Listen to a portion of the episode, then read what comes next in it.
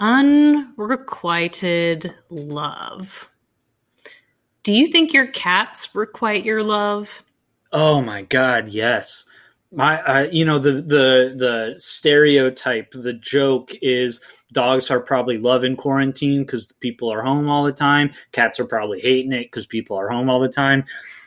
My cats are very affectionate. Sonia's cat, Stevie, is one of the most affectionate cats I've ever met in my entire life.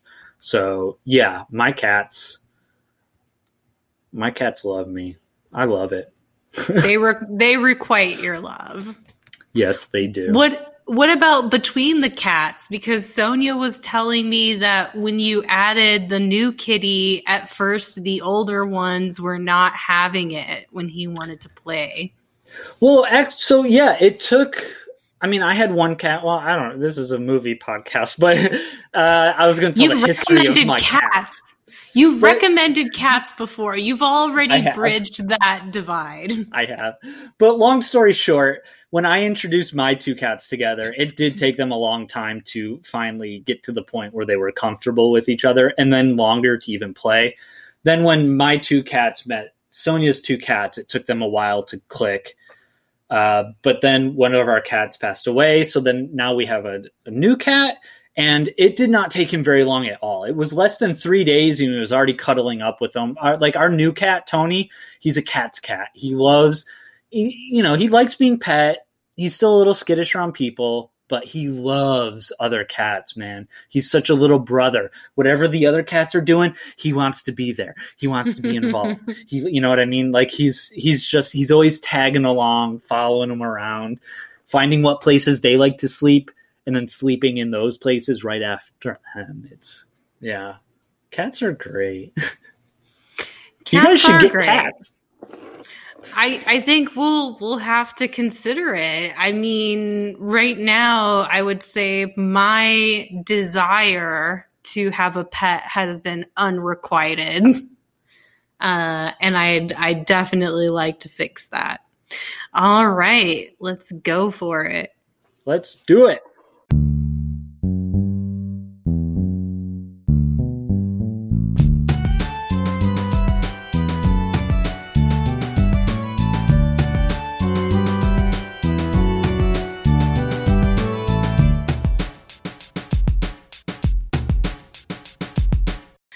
This is Necromancer. Necromancer. I'm Shira. I'm a fan of rom-coms. I'm Brett. I'm a fan of horror movies. What do we do here, Brett? Well, each week we review a movie from our respective genre. So you pick a rom-com movie, I pick a horror movie. We watch, we review, we recap, we retalk. It's a lot of fun. It's a great time. And then we take it up a notch. We remix the movie. What? We turn the horror into a rom-com, the rom-com into a horror. And it is a bloody fun time. A bloodbath, if you will. Yes, and this week we continue our theme of unrequited love, for which you chose Under the Skin, and I'm really curious why. I, you said unrequited love. Uh, that means that one person loves someone and the other person doesn't really love them back, right? Right. Yeah, I, so, I do think it's interesting you chose this movie. Well, I mean, it's kind of like uh, we've we've dealt with some before that are like, you know, uh, like I don't want to just pick like a stalker. I didn't want to just do a stalker right. episode because stalker is different than unrequited love. So when I told you I wanted to do Under the Skin, you were visibly confused, right? Like the, the little captions. Like yes. uh, captions that, you know, show, you know, visibly confused. Um, and I said, okay, well, maybe it's not unrequited love, but maybe it's more unrequited lust. Um, but yeah, I don't know. I'd never read the book, but I had seen the movie a couple times. You had never seen the movie, but you had read the book. So I'm just really curious because I honestly, I think this movie is a masterpiece. I think it's amazing. It, the first time I watched it, it immediately clicked with me. I loved it. I loved every second of it. I love every frame of this movie. I think it's brilliant. However, every person I've recommended it to who has actually taken it taken me up on watching it has pretty much hated the movie. So, and I always tell them too, I'm like, hey, I recommend this, but it's a cautious recommend. It's a, you know, it's like El Aura or something. It's like, I recommend it, but I realize chances are you're probably not going to like it. Um, so I don't know. I was, I was really hoping and curious to see what you would think about this movie, and hoping that you would be the first person who could crack the curse. You know, I would say that for me, this movie's a three out of five. If I, if I were rating it with my critic hat, because it's not a movie that, that really, you know, um, makes me tingle with excitement and, and talk back at the screen, that, that kind of movie. Um, but neither do I think it's, you know, a terribly made movie. I think that it is a good adaptation of the book, and it's definitely better than the source material because it makes, uh, opaque and, uh, not obvious. It, it's, It, you know, everything that happens in the movie has a direct answer and explanation in the book. Uh, and I'm not going to go through the summary comparing it to the book because I think right. that that would take away from the actual experience of the movie. Certainly I'm, I'm open to, in our discussion, talking about those, those differences, but you know, the book just renders obvious everything that you have a question about and that you have to explore by watching in the movie. I think this is not a movie for people who are impatient. If you are by nature an impatient person and you want things to get to a point and you are uncomfortable lingering in a moment in which you are meant to question what's going on and tolerate not having an answer, then this movie's going to piss you off. And I, I do think that there are people like that that would go to this movie and feel jerked around and annoyed by it. But if you're patient, if you're able to tolerate being in an ambiguous moment, then I think that your patience will be rewarded. I was surprised to see that this movie's kind of, you know, half the people like it and half the people hate it on I M D B or review sites. It's, it is pretty divisive. And I will admit, while at first I really rejected this movie for this theme, uh, because I, you know, I felt like, at least for me as a, a creator, unrequited love is a very rich theme. It's not as rich a theme for you, and I, I get that. But I actually ended up thinking that this was a good choice because, um, similar to stalkers, uh, I think that in rom-coms, stalkers are usually the lead character and they're humanized by the story. Similarly with unrequited love, the, the subject, the hero of the movie is the person with that problem. Whereas horror movies take the people who are experiencing these emotions and turn them into monsters. So the stalker is a monster. The men who lust after you are monsters to be hunted down. Uh, and it's, you know, as much about self-survival as it is about whatever her mysterious job is, uh, in hunting these men down. There's, there's a way in which being, you know, this stranger to this world, whatever she's supposed to be, and it's kept deliberately ambiguous, it's one where, you know, she's kind of constantly under threat in some way, uh, as the object of desire. So I think that it's interesting how, uh, a theme like unrequited love or lust can be seen from a different perspective depending on whether you're being serious or comedic.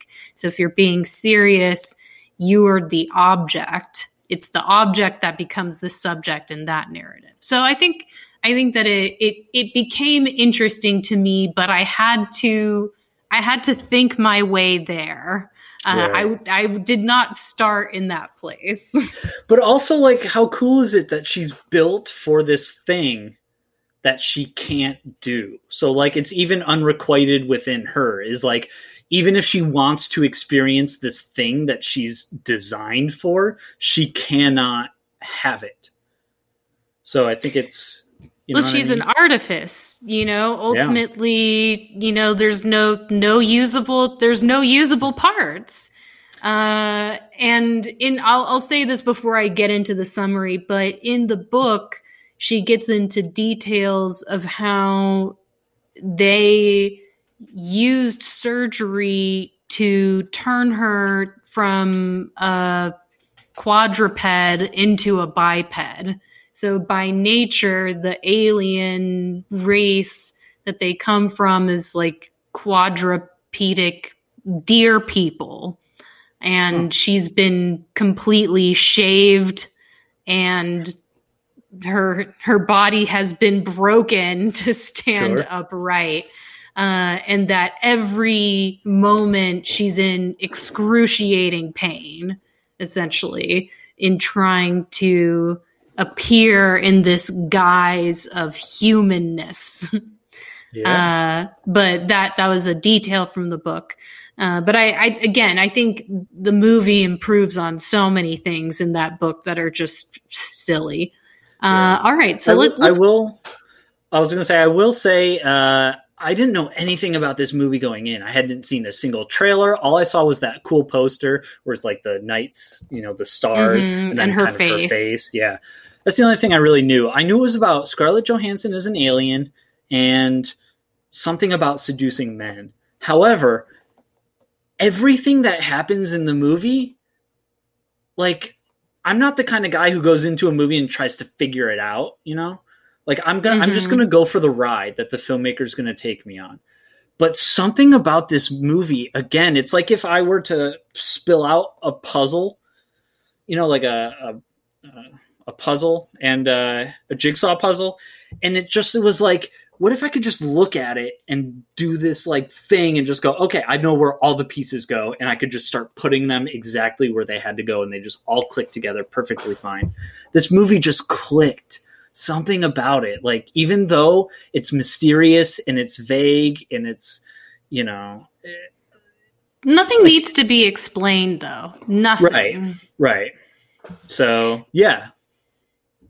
I, I think that's what I like about it. I, I think that that's why I would hate it if they made an Under the Skin T V show, because they would just take the mystery out of every single aspect and beat right. it to death.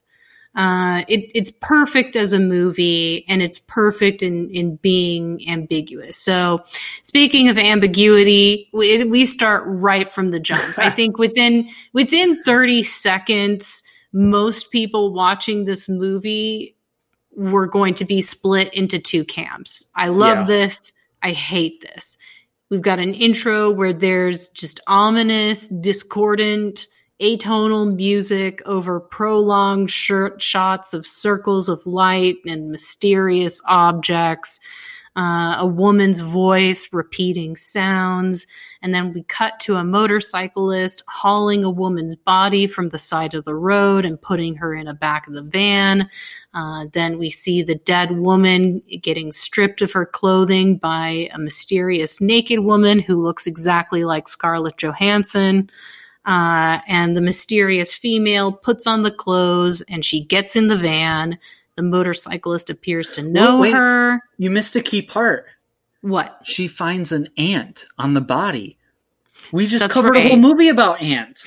I, I did forget that we we did see an ant, and she looks at the ant with more interest than she does the dead and body. Ants are very alien-esque, and she's an alien? Oh, Shira, I love this movie already. They put an ant. Yeah, if you want me to like your movie, if you want a guaranteed like for your movie, put an ant in the first five minutes, and I'm there. Well, yeah. So, so Brett is is firmly in the like camp at this yeah. point in the movie, and anybody who decided that they wanted to watch this movie to see Scarlett Johansson's boobs will be both satisfied and disappointed, because she's naked a lot in this movie, but her nudity has no meaning. Right. It has it it's it's just so it might as well be a life drawing class. It's just completely sapped of any sexuality, um, which I think is exactly the type of movie that I would choose to do for my first naked scenes. It, it makes complete sense.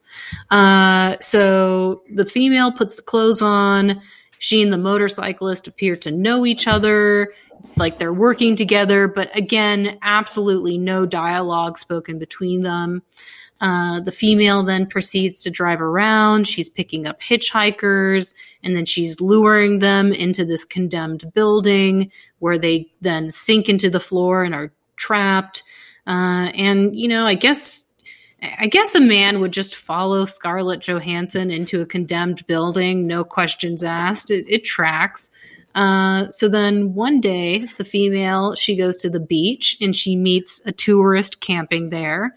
Uh, and the man then runs to help a husband and wife who've become caught in the surf. Uh, the tourist is able to save the husband, but the wife disappears in the water. The husband goes back into the ocean to find his wife. And while he's doing that, the female clubs the tourist's head with a rock and then drags him away. The husband and wife's baby is left on the beach crying. That cute, cute little baby. That poor, cute little baby. That poor uh, baby. And later, the motorcyclist goes back to the beach to retrieve the tourist tent and belongings, ignoring the baby. Yeah. Neither she nor the motorcyclist give a damn about that baby. Uh, at night, the female follows a man uh, in the van, and she stops outside a warehouse. She goes to follow him on foot, and then she's caught in a group of women that are heading into a club. They basically link arms and force her to go in with them.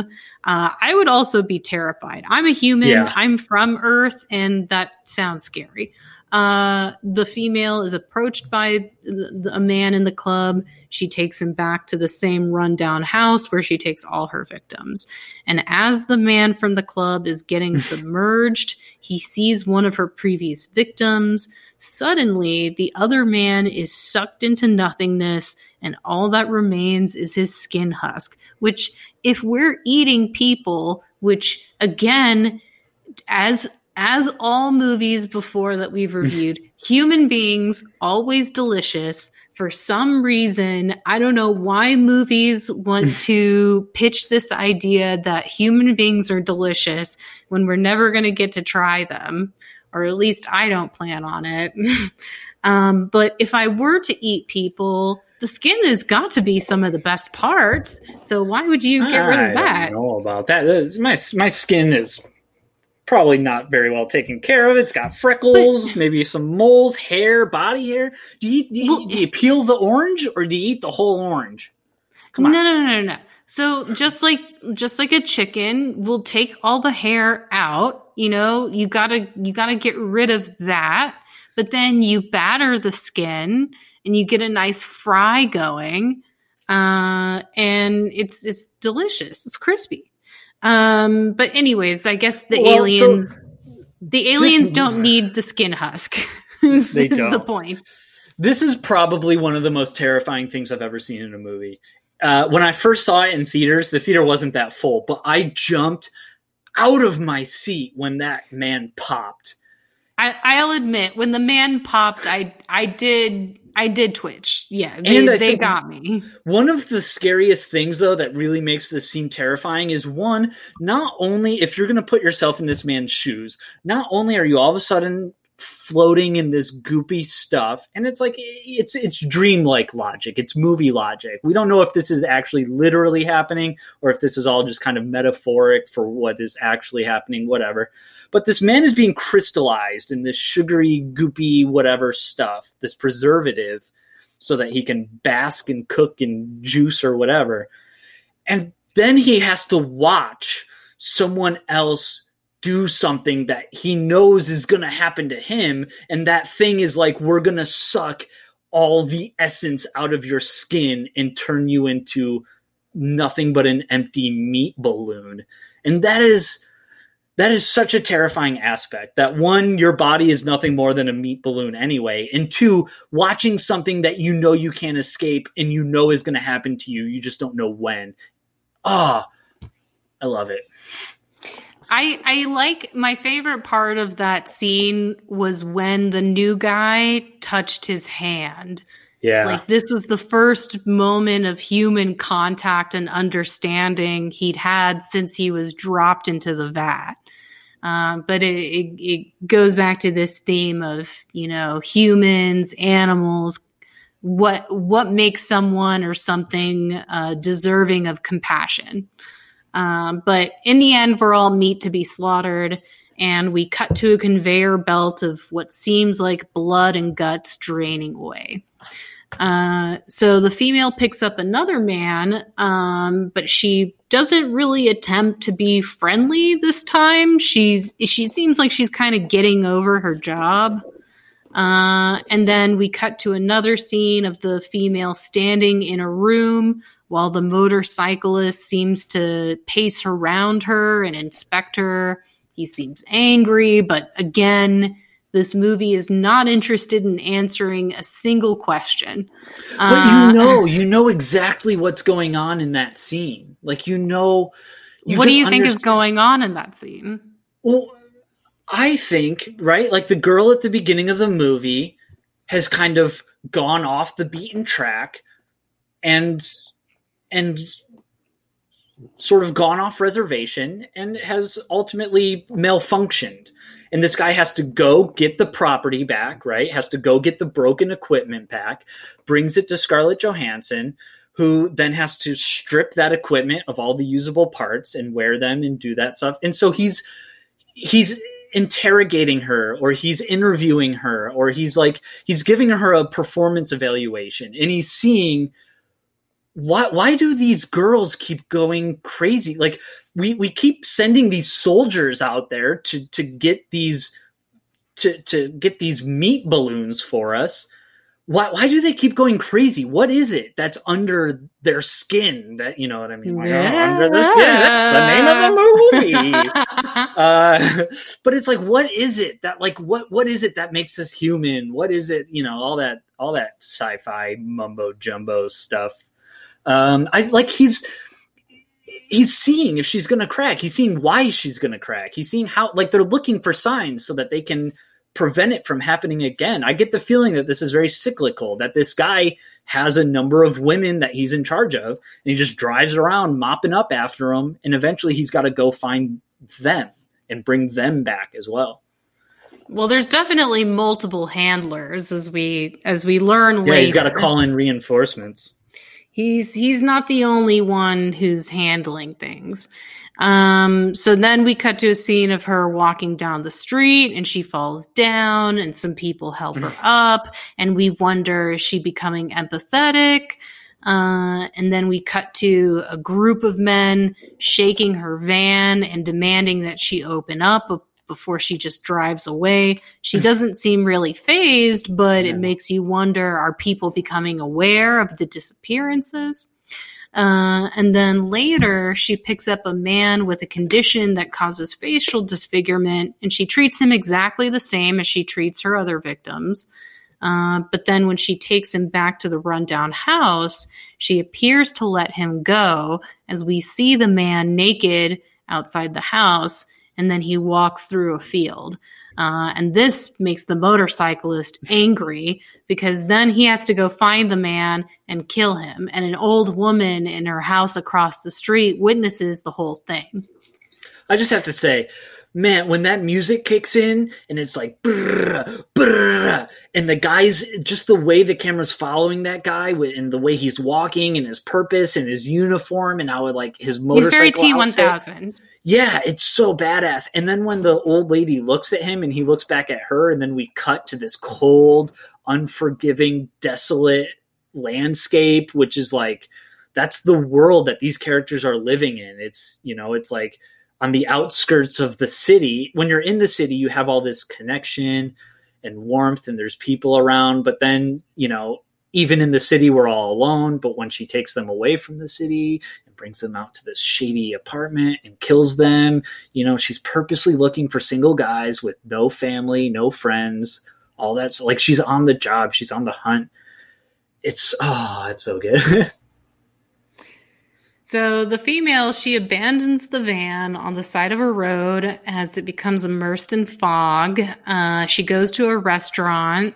She tries a bite of cake and immediately spits it out. Food is disgusting. Our food is disgusting to her. And I mean, why shouldn't it be? It's not like I eat animal feed or dog food, uh, which is what that is to them.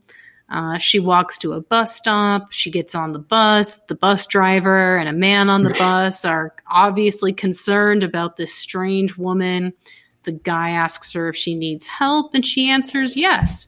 Uh, so she follows the man from the bus home, and he treats her pretty kindly, and she appears to reciprocate that affection.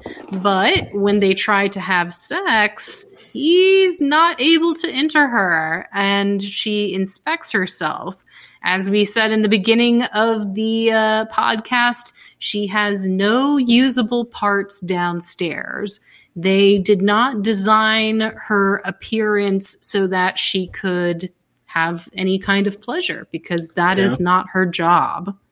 Yeah. Uh, and so oh, she, again, just the way the moments built up, the intimacy, the way that this, like, we've seen this woman very working. Nice. Yeah. We've seen her working at her job to seduce men, but now she actually gets to experience the intimacy of actual connection. And then the way the music, because of course the music's unsettling, and we know that at this point, but the way the music kicks in, the way that his reaction kind of clues her reaction, and the way that it kind of clicks where she's like, oh, I get what's supposed to happen. And then that horror of like just the gross, harsh way she grabs the lamp and the way the light from the lamp is like pointing directly in between her legs, and the way that she's like hunched over and it's like, she discards the lamp, and you can just like, you feel that horror in that. Like, it's like this weird body horror that isn't Cronenberg, you know, like skin melting off. It's this weird body horror of just like, you know, like what is wrong with me? And I don't know, it's, she's not permitted to be a person. She yeah. is an avatar for men's desires. And as such, she doesn't have any parts. She doesn't have any actual parts that would permit her to reciprocate anything. Uh, it's very tragic, actually. Uh, so she leaves the house. She goes into the woods. She meets a logger. Okay, so uh, so the guy on the bus is like, immediate. I, I never really had any question about whether he was a nice guy or not. Like th- there was just something about him that seemed like this guy's a hopeless romantic. He's probably dreamed he... about this. Situ- he's probably dreamed about this situation his entire life. He finally gets to be the hero, and the princess wants to be saved by him. The damsel in distress needs him. He needs her. It's beautiful. It's romantic. Oh, it's lovely. They have a connection. They share laughs and music and all this stuff that she's never experienced really.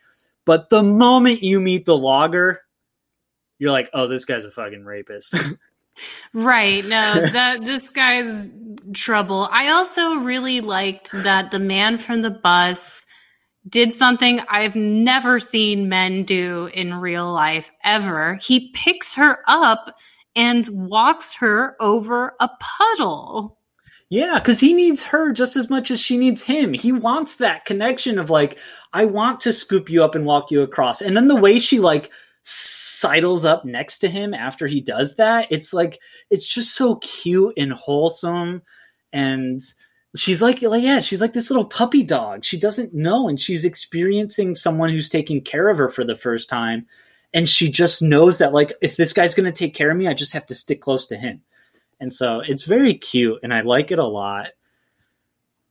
But but it's not it's not meant to be. No. Uh, instead, she meets a rapist. Uh, and then she finds a shelter in the woods and falls asleep there. And she wakes up to the logger attempting to molest her. And then she runs away. She finds the logger's truck and she honks the horn, but there's nobody there except her and the logger. The logger chases her and pins her down. He starts to undress her, but then he finds that he has ripped off some of the skin from her back, revealing the black form beneath her skin suit. He seems to run away. The female pe- peels off her skin suit, revealing a black alien form beneath. Uh, and the logger returns with gasoline. He lights her on fire. He kills her. The motorcyclist observes from a distance. And then we end on the ashes of the burning body rising into the air. She has now become something else. Yeah. Happy ending. The end. Well, you know, it's it's the Little Mermaid ending. Through excruciating pain, she was permitted to be among people, but then at the end, she has to make a self-sacrificing choice that kills her, but then allows her to ascend to a higher order. Yeah. Just like Little Mermaid. Under well, no, the sea. Exactly, no, but that's exactly what... Do you do you know the original Little Mermaid story? Not the original, but you sh- we we do have potential here with an Under the Skin, Under the Sea trailer mashup. We've but but so something. In the original Little Mermaid story, she is told by the sea witch that she can be a human permanently if she murders the prince and his princess. Because at this point in the story, the prince has chosen to marry someone else. And so they say, all right, kill them and you'll get to be a human forever. And then instead, the Little Mermaid kills herself. And then when her body hits the water or something, she becomes a spirit of the air, and her self-sacrifice in choosing not to take this devilish bargain causes her to become a different being. Hmm. Yeah, that sounds, sounds familiar. Right. So, yes, uh, ambiguous ending for an ambiguous movie. It just ends. Uh, and I think, you know, for for this movie, it works. I I like it a lot more than the book version, which in the book, it's very clear. They're aliens. They're on Earth in order to hunt and capture humans who are considered a gourmet delicacy. And in the book, what inspires the alien, whose name is Iserly, uh, what inspires Iserly to go off the grid is this privileged alien comes to Earth and tries to free some of the humans that have been processed. And then he and her get into these philosophical arguments about whether or not it's ethical to kill people to eat them. And it's ultimately meant to be a conversation about animal cruelty uh, and the meat industry and the ethics of meat consumption. And, you know, it's all very heavy-handed versus here. I think you have all of those themes without being slapped across the face with them. Yeah, I agree. Um, Yeah, I just, I love, I, I love Scarlett Johansson's performance in this movie, how she's got to like be natural and have a conversation with these guys. But really what she's doing is getting information out of them. Do you live near the area? Are you alone? You know, who, who's going to be looking for you if I kidnap you? Where, where do you live? Do you live here or somewhere else? Like, what, what is my success rate at kidnapping you and not being found out?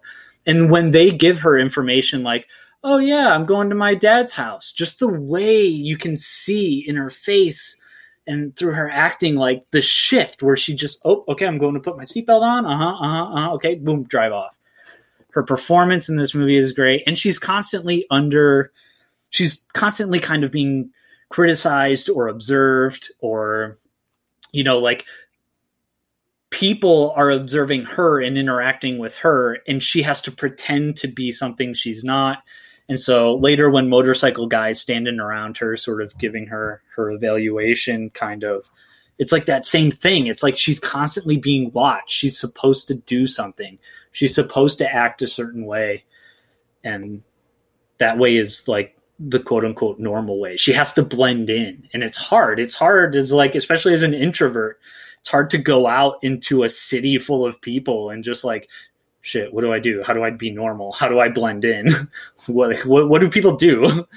Uh, that's why like the club scene is so scary, right? Like I've been that person. That's who, terrifying. Yeah, I go. I'm walking somewhere and then I see someone. Like I've been that person who's like, I just want to turn around and walk the other way. Like, like I don't want to deal with people. And then she gets sucked into the thing, and just the way she wants to get out of the club, and the way the club is shot. Ugh, I love it, man. Yeah, I think, you know, we were talking about how Ryan Gosling is really good at looking at things. I feel like Scarlett Johansson is really good at looking at herself and n- and it not being obvious what the fuck she's thinking. Because in this yeah. movie, she looks at herself, but she's never looking at herself as herself. And it's always with this curious strangeness that she examines herself, not as a person seeing themselves, but questioning what others see. Yeah. And is yeah, able yeah. to communicate that really well. Um, I mean, when she stares at things, I don't know if she's necessarily staring or acting, but when she looks at herself in the movie, I think she's able to really act I th- when uh, she's nuanced scanning, in those moments. When she's scanning the area and she's looking at cars and she's looking at people and she's driving, and, and or even if she's just sitting there watching people walk by her van, I see a predator. I see someone who's constantly looking out, like an alligator in the water. Mm. Like, you know, an alligator's there in the water. You can see their eyes. Like, you know that they're there, but you don't know exactly what they're looking at. You don't know what they're scanning for. You don't know when they'll strike. Like, they're hiding in plain open, but they're also completely hidden and submerged. And so she's got to be like that kind of alligator chameleon type of, like, you know, she's a spy. She's infiltrating our society. She's seducing these men away. Uh, I think this is like a career-defining performance. I think Scarlett Johansson is pitch perfect in this movie. And I do want to say, I think Scarlett Johansson is an underappreciated actress when it comes to her range, because she can do a movie like this, but she can also do a movie like Captain America Winter Soldier, where she has to just be cool and flirt with Captain America. And some, some people can't do both. Like, I just watched, um, Red Sparrow again. I saw it in theaters, but Red Sparrow with Jennifer Lawrence, where she plays the Russian spy. Right. Like, Jennifer Lawrence is infinitely better in quote unquote real movies than she is in blockbuster movies. She's so empty and boring in, in X-Men, in Hunger Games, but in an actual movie with, like, you know, with an actual character, she kind of, she steps it up a notch, but she doesn't have that right. X factor. I, I feel like Scarlett Johansson can play a beautiful robot uh, yeah. and, and be a figure that's effectively a shell, an empty that's, shell, and imbue why, like, it with meaning. That's why, I mean, we all knew Ghost in the Shell was going to be bad, but this movie was like, oh, but what if, like, she can do it. She can, she can play be a, a ghost in the shell. But, she she's a good robot yeah. slash alien. And uh, I always I see think, this word. I think that's a that's a good niche for her.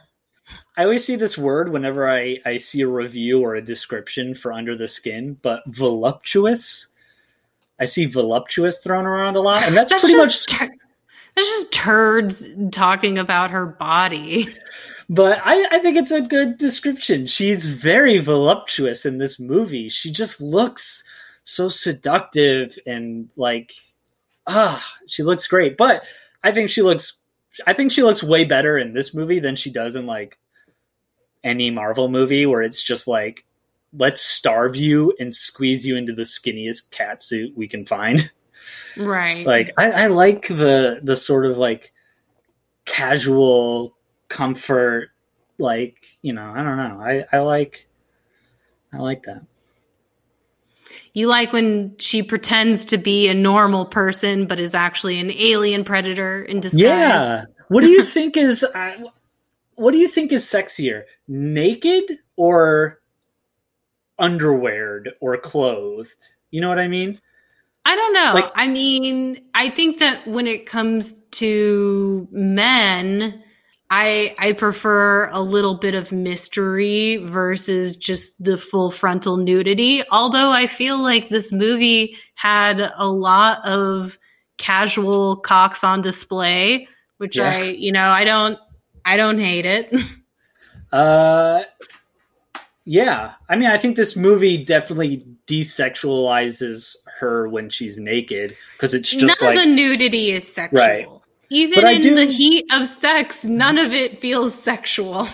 But I do. I like the mystery. I like the mystery element more. So yeah, like when she's walking away from them and she's kind of undressing, it's super sexy. But then the moment she's naked, it's like, oh, it, yeah, it doesn't feel the same. And it, and just her, the way they shoot it, the way the, the she plays it, it's really great. Um, I don't know if you had any insights or anything specific as to like, I hear this movie obviously has a lot of like sexism type themes. It's a lot of, you know, what it's like to be a woman.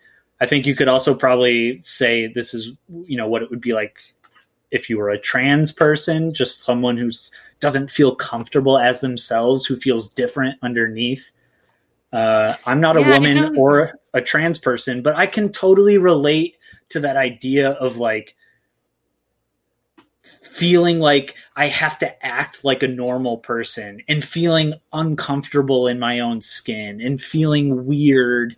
And like, I like, even though I'm not Scarlett Johansson, like I can totally relate to everything in this movie. And like I said, especially the way it's filmed, it all just clicked so well. I don't know. I'm not, I'm not sure there's more I can, I can really offer there in that, you know, just uh, once again, we return to the idea versus the reality.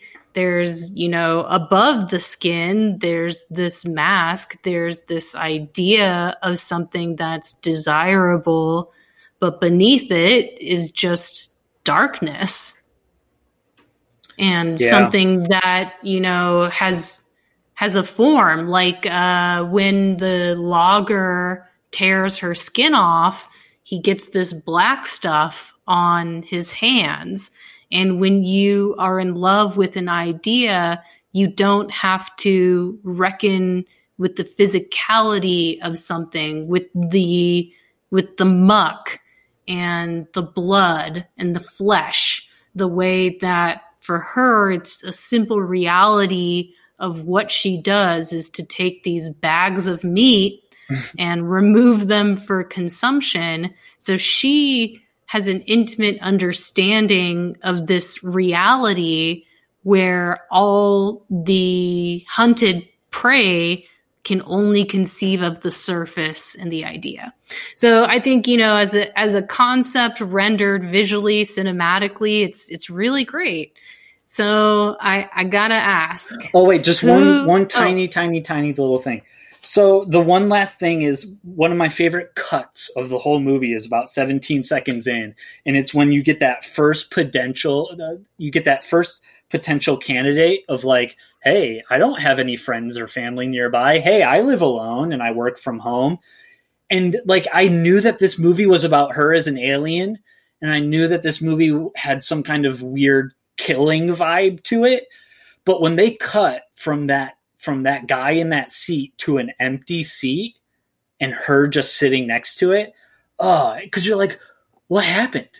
What happened to that guy? Did she just drop him off? Did she what? Like, what happened? And especially when you know, you know, on repeat viewings, I think that edit really hits even harder because you do, you actually do get to find out. This movie is a great example of like, do you show the scary thing or not? Like, you can do both. You can not show it and milk that for all the tension, and then you can show someone being a meat balloon, being popped and having their whole entire essence sucked into nothingness. And then, you know, like that can be scary too. So you can have it both ways. Oh, for sure. You can, yeah. You can have your cake and throw it up too.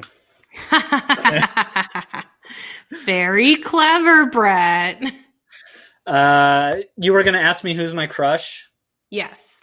I love the bus driver. I freaking love the bus driver, man. It, it's just like a two minute part at the most. And it's just this guy who's like, hey, lady, it's cold. You shouldn't be walking around without a jacket. Like, yeah, this bus driver is looking out for her. Clearly she needs help. She's like catatonic and distressed and traumatized. Like, clearly something is wrong with this lady. And the bus driver's like, hey, everything cool? And I feel like the bus driver made a good judgment to be like, hey, yeah, you, you passenger, you seem like a good guy. Uh, you're going to help her out? All right, thanks. I like the bus driver. He was very cool. How about you? I like the man from the bus. I liked that yeah. he was very romantic. Yeah. I've been that guy. I, you know, when I wa- when I first watched that this movie, I was probably that guy. I was in my late twenties. I didn't, I didn't really have any good relate. I, I just didn't have any relationships in my twenties like that were long lasting. I just, you know, I'm not like a, uh, I don't know. I was an awkward guy and I didn't know if I'd ever find someone for me. And like, I just wanted to have a relationship. I didn't want to date. Like, I just wanted to have a relationship and, you know, like all that weird stuff. And as a guy, it's like, no, as a guy, you're just supposed to go to a club and hit on Scarlett Johansson. So like, I was this guy, like I was just sitting alone in my apartment wanting to take care of a Scarlett Johansson and then, you know, wanting to be the good guy. Like I want to be the guy who takes her out to a grocery store and buys her eggs. And the castle. Yeah, and takes the princess to the castle. And like, yeah, I totally related to him and how, like, how, again, how he needed her just as much as she needed him. It was nice and it was cute. They had like a little meet cute and everything. And they do. Yeah. They absolutely do. So how easy was that to work into a rom-com? Oof. I I had a I had a good time with this. It's probably going to be a little messy, so I don't know. uh, this is just going to be kind of a loose pitch, but It's Mine got a little is, bit more. Very loose. It's got a little bit more of a framework than the last one, but um, I'm curious to hear yours first. If you want to give us your sure, sure, your elevator um, so, pitch. So this one, I, I did not really go into a great amount of detail. I just, I just kind of was like, let's write it, um, and so I did that, uh, and I changed the title to "Under My Skin." You know, like I got you under my skin. Yep. Uh, and I decided to go ahead and give the alien female the name that she had from the novel just for the sake of convenience. So sure. Iserly is an alien ambassador for the Galactic Federation, and she's been sent to Earth to decide if the planet should be destroyed or brought into the Federation. Uh, Iserly has one year on Earth to collect specimens and evidence to conclude the case for or against Earth. So the aliens set Iserly up with a van so she can collect human specimens to be abducted and interviewed. At first, the case for destroying Earth feels pretty obvious. It's awful, it's violent, it's noisy. Um, the hitchhikers are all terrible people. Uh, the one nice guy with the facial disfigurement also makes the aliens feel like Earth is just a crappy society with no empathy. So why would they keep it? Uh, and Iserly, she's only been on Earth for about a week, but she's already sick of it. And then one you day... You and me both, Iserly. Then one day her van gets stolen and she has to walk to a local bus station, and there she meets a man named Andrew who mistakes her for a lost woman. He takes her home, and then she gets to experience all these cute little kindnesses. Uh, they get along. He shows her around. Uh, then one night they try to get physical, but they can't. And she reveals that she's an alien. Uh, and she talks about her mission on Earth. And at first he's shocked and upset, but then Andrew gets pretty hip to the mission. And he's like, well, now we got to prove that life on Earth is worth saving. So now he, now Andrew has taken charge of showing Iserly how wonderful Earth is. And the catch becomes whether Iserly has the guts to let Andrew get abducted and processed. Uh, or to to just keep spending time together. Uh, but as they fall in love, she doesn't want to let him go. Uh, and then they try again to have sex. And then they find out instead of having sex, they have the ability to fuse into an androgynous super being. Uh, and so it's super cool. Uh, and then Iserly confesses that time is running out. Uh, for them to convince the Galactic Federation that Earth is worth saving. They present themselves to the Federation in their merged form, uh, but instead of them proving that Earth should continue, um, the Federation is super grossed out, and they're like, this is an abomination, uh, and they have to, they decide they have to destroy Earth. So then Andrew and Iserly have to go against the Federation to save the planet. They band together a ragtag resistance team of rebels against the Federation. And then, of course, with any sci-fi movie, you have to have one crazy final battle. Mm-hmm. Uh, the battle, the battle for Battlefield Earth, uh, the yeah. battle for Earth.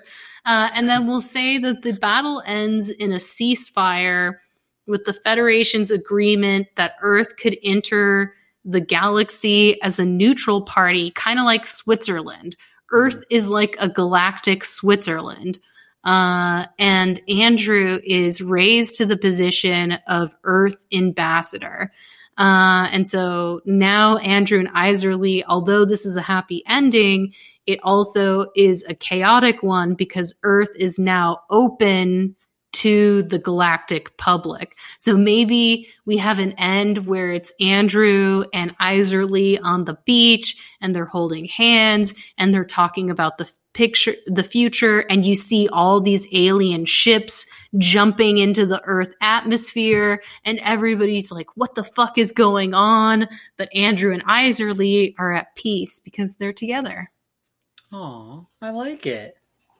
Yeah, I just a just a short one. I I didn't get too far into it, uh, but I figure, you know, visiting Earth from another planet, trying to decide whether or not uh, life on Earth is meaningful, is a good enough theme to cross over to a romance. Yeah, definitely. Um, one thing I forgot to mention in our review is. I, uh, one of my favorite parts of Scarlett Johansson's performance is, again, like the, the lizard aspect, right? How she blends in with her surroundings. Uh, made me think of a little movie called Rango. Rango? She's a chameleon. She's a chameleon, and she's got to pretend and act to be something she's not. So I, I like Scar- I like Scarlett Johansson as Rango in this movie. Um, I just called mine Skin Deep, but I don't really have a a tie-in for it. But uh-huh. essentially, essentially what my movie is, is my movie starts out, it's going to be very silly. My movie starts out with aliens, and so they're in their alien ship, mothership, H Q, whatever. And they're they're talking about how they have to reveal themselves to Earth, right? And so what they're going to do is, in ten years, they're going to reveal themselves to Earth or whatever the plan is. But in the meantime, because they know that once they re- that because we have like religion and stuff, and like they know if they reveal themselves to us, societies could collapse, and maybe they have experience where they're like, remember what happened to Mars? You know, Mars just totally collapsed. So what they want to do is they they abduct people and they put little chips in them under the skin, eh? And so they put the chip in, and then they can manipulate the person's emotions with certain pheromones or whatever, however you control emotions. Uh, and so what they're trying to do is they're trying to find the perfect cocktail of emotions to where someone could just kind of like be totally chill to the point where if aliens came, they'd be like, all right, cool. Now I guess we're part of the, it's chill, the greater universe. All right, cool. Uh, and so what happens is our main character, probably like some nerdy, goofy lady, girl, you know, sort of like you're you're you're not like the other girl girls, baby, and right. And she is in charge of watching these people, but one of the people that she watches that she's not in charge of, but she just watches because she likes them, is a is a lady. I don't have a name or anything, so just Scarlett Johansson. So she watches Scarlett Johansson, who's like a celebrity on Earth, and everyone watches her. So what our alien main character does, our alien lady, she goes into Scarlett Johansson's file, right? Just like how uh, creepy Baxter goes into to Fran's file in the apartment, right, and memorizes all of her stuff. Which is like, okay, first of all, it's totally creepy. But second of all, yeah, he's like a stats guy. He knows statistics. So, of course, he knows all of her stats, right? Because he's a stats guy. So it's kind of cute. But it's also super creepy. Like, don't do that. Um, right. So she's watching Scarlett Johansson, and she accidentally opens up her file and fiddles with her emotion settings. And so as Scarlett Johansson gets ready for her wedding, which is going to be like a televised reality show type wedding where her and her fiance are going to get together, and it's going to be this big, I don't know, like Kate, uh, Kate Middleton, Prince whatever wedding, like it's a of big course. world televised wedding. We get all these hijinks of now her love emotion is so boosted up that she instantly becomes in love with whoever is in front of her, right? And so maybe there's like, actually what I'm thinking of is um like weird juggling things where like the lady, maybe she has, the alien lady has Scarlett Johansson's digital file open, and like as she gets shuffled around from different hijinks, the settings get adjusted. So, you know, like sometimes she's at a zero for love, sometimes she's at a ten, but you just get hijinks. You know, she meets with the priest. She meets with. Does um, she try to fuck the priest? Yeah, she's like hitting on the priest, the cameramen, the set people. Oh, I was thinking maybe this is a reality show, right? And so this is the final episode. So maybe she meets the previous contestants that she previously kicked out of the show, like, you know, Bachelorette style. She got rid of them. But now when they come back and it's like, hey, so we got to do this final episode. Too bad me and you never actually got to hook up. But she's like, oh, fuck it. Let's hook up right now. Because uh, she's all like her, her emotion setting is set on horny or whatever. And so it's just a bunch of hijinks, right? And one of the things is you can't see the bride on the wedding day. So even though her love emotion is all crazied up, And the and everyone's telling her soon-to-be husband, hey, she's off, she's going off the deep end. He can't see her because anytime he tries to see her, she runs away because you can't see the bride on the wedding day. Well, at some point, the movie has to end. So, so the, the the bride and the groom meet up before the wedding. It's bad luck. Maybe her disc breaks and all of her emotions get drained. And he he gives her this big speech about how, ever since the first episode, ever since the first time they met, they were he was in love with her, and he's so glad that he picked her, and all, and like maybe like even the director of the show can be like, you know, like, oh, do a clip reel, you know, like a clip show, and they show all the montage of them flirting and doing stuff together. But then we cut to our our Scarlett Johansson character, and she's just completely devoid of all emotion, and she's basically like, I quit. I don't want to get married. I give up. I don't like, I don't do, you know, whatever. I but then, do not. I do not. So she's feeling completely vapid, but she's also feeling confused because she knows something isn't right. But then at some point, the alien is going to have to beam down to Earth in the middle of the reality show and say, hey, guys, my bad. Uh, let me hit the reset button on Scarlett Johansson. Let me get this chip and take it out or whatever. And so essentially the ending of the movie is going to be like, they are meant to be together. They are supposed to be together. And the, the, the comedic little part of the movie is that even though aliens are now confirmed in the universe and on Earth, everyone is still more obsessed with the wedding and like, you know, like, make them kiss. We want to see them kiss. Ooh, make it official. Like, no one cares that, that aliens tracks. Exist. They're all like, oh, Scarlett Johansson's going to marry the pretty guy. So, yeah. I think Indeed. That tracks. Yeah. Same thing, you know, Scarlett Johansson's around, nothing else matters, you know. Goop, getting sucked into goop, aliens existing, doesn't doesn't matter. Does not matter. All that matter. There is no aliens. There's only ScarJo. All right. Well, I think that just about does it for the day. Before we get into Love Bites, we're going to keep house by telling you how to reach us. We are on Instagram at the Necromancer Podcast. We're on Twitter and Facebook at Necromancer Pod. And you can email us at necromancerpodcast at gmail. Questions, thoughts, feedback. Follow, subscribe, review. We love all of those things, and we will reciprocate your love by loving you back, as Brett has said previously. uh, now it is time to get into Love Bites, our recommendations for the week. What would you like to recommend, Brett? Okay, so normally we kind of have an M O, right? Like, I just recommend whatever I've been watching. You recommend something based on the theme. Well, yes. I've got a double whammy for you because Ooh, not only whammy. not only is this extremely related to the movie that we just watched, but it's also a movie that I just happened to watch this week, and it's a little movie called Species.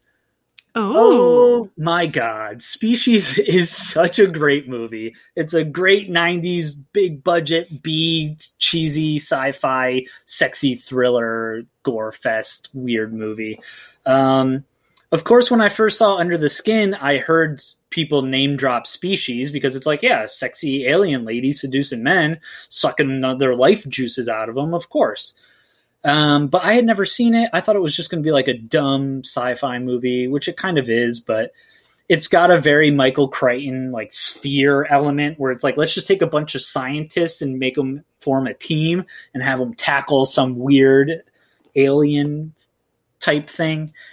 And the movie's got a great cast. Michael Madsen, Alfred Molina, Ben Kingsley, Natasha Henstridge, Mag Helgenberger or something, Meg Helgenberger or something, the lady from C S I. It's just, it's so much fun. It's pretty self-aware. It's very cheesy.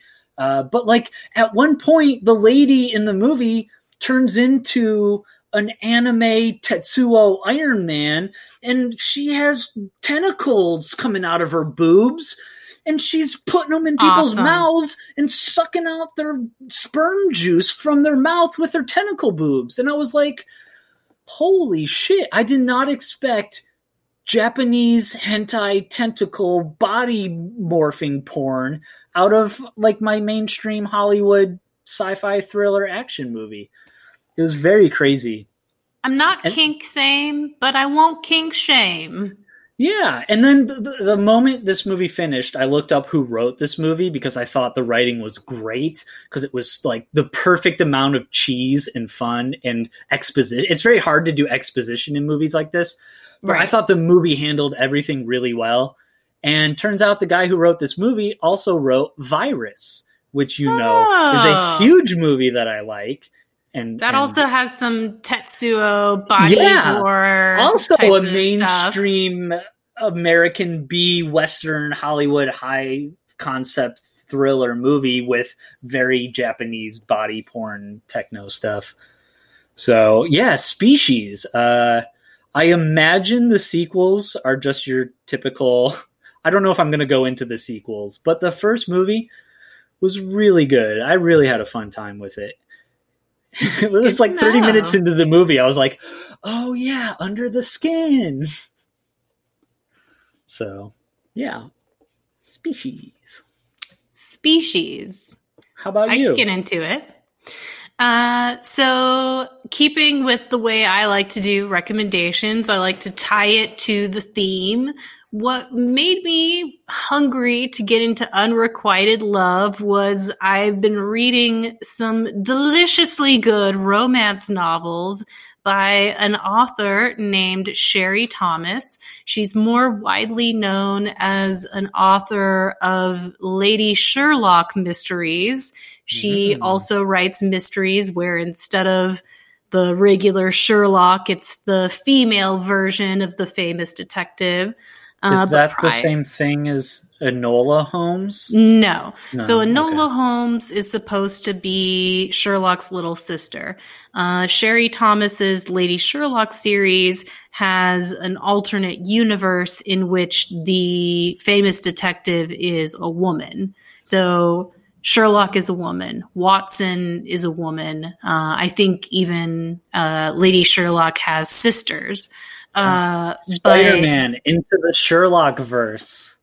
Exactly. You know, I, I think Into the Sherlock verse would be very interesting if we got all the various Sherlocks together and forced them to solve a mystery uh, yeah. while the, the Watsons get together and complain and make light of everything. Uh, that would be great. But Sherry Thomas, prior to those, I, I haven't read Sh- Lady Sherlock yet. She wrote a series of historical romances called the Fitzhugh trilogy, and they are all about unrequited love and its painful glory. Uh, the first book actually has a Scarlett Johansson type. It's called Beguiling the Beauty, and the main character is a woman of such surpassing beauty that people aren't able to see past her beauty to the intelligent and real woman beneath it. Uh, but my favorite uh, book in that trilogy is the second one, which is called Ravishing the Heiress. Uh, like all romance novels, they have really dramatic names. Uh, but Sherry Thomas is a really great writer. Uh, I, I don't feel like these are entry-level romance novels. I would say that if, if you've never read a romance novel before, I'm not sure Sherry Thomas is the right gateway. Uh, but she writes really intelligent and sophisticated stories, and I feel that she has a grasp on unrequited love and that sweet suffering that makes for good plotting. Uh, I think she has a better grasp on it uh, than than other writers that I've seen. I think, you know, she and Billy Wilder would have plenty to talk about. I'm sure. Yeah, that sounds interesting. Hmm.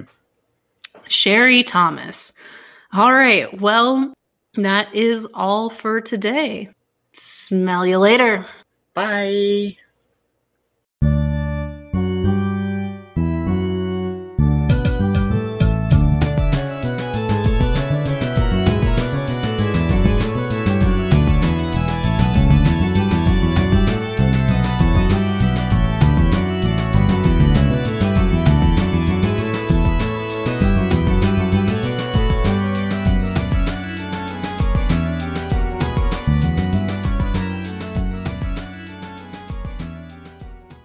Necromancer is produced by Brett Dorman and Shira Moore. The theme song is Symphonia three by Kevin McLeod on the album Oddities.